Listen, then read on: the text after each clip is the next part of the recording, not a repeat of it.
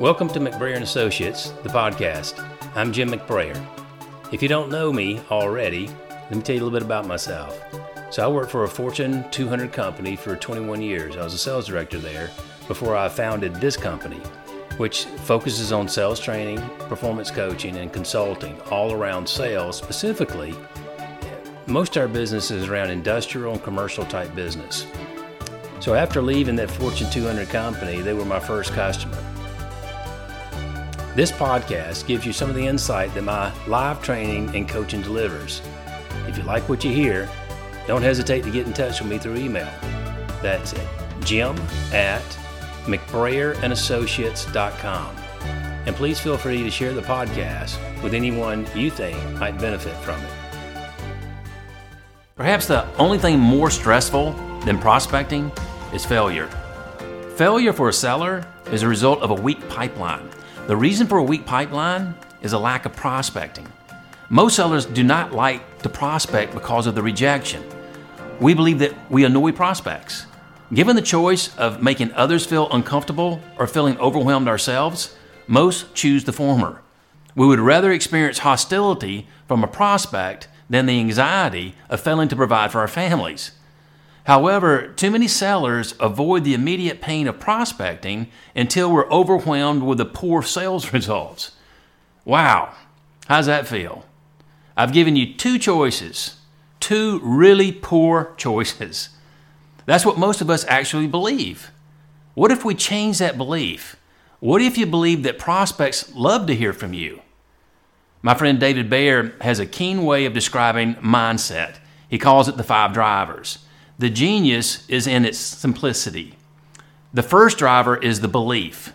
We have a specific beliefs about prospecting, like I'm not good at it. That belief leads to how we think. Our thoughts are the second driver. Thoughts like I'm annoying prospects.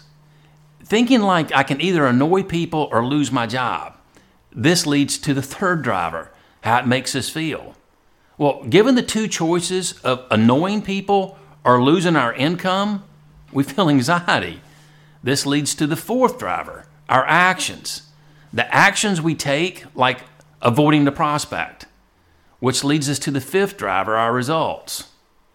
Our beliefs lead to our thinking. Our thinking leads to how we feel. We take action based on how we feel, which leads to our results. And then we start the cycle all over again. If you want to have great results, you have to have a great belief in prospecting. Beliefs are decisions. Nothing happens until the decision is made. We're going to replace those limiting beliefs about prospecting with empowering decisions. Before we move on, please stop to think about what I'm telling you here. Your brain is a goal achieving machine. Whatever beliefs you drop into your brain, your brain goes to work nonstop to bring about that result.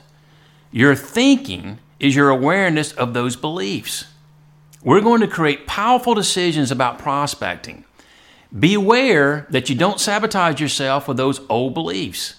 If you reinforce that which you do not want, guess what? That's exactly what you get. What you do not want. Think of the brain as a search engine like Google. Whatever beliefs you put in, it will bring back. There's an old saying I'll believe it when I see it. There's a new, more accurate, and more empowering decision.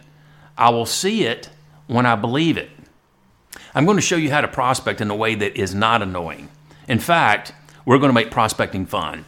There's a better way to prospect.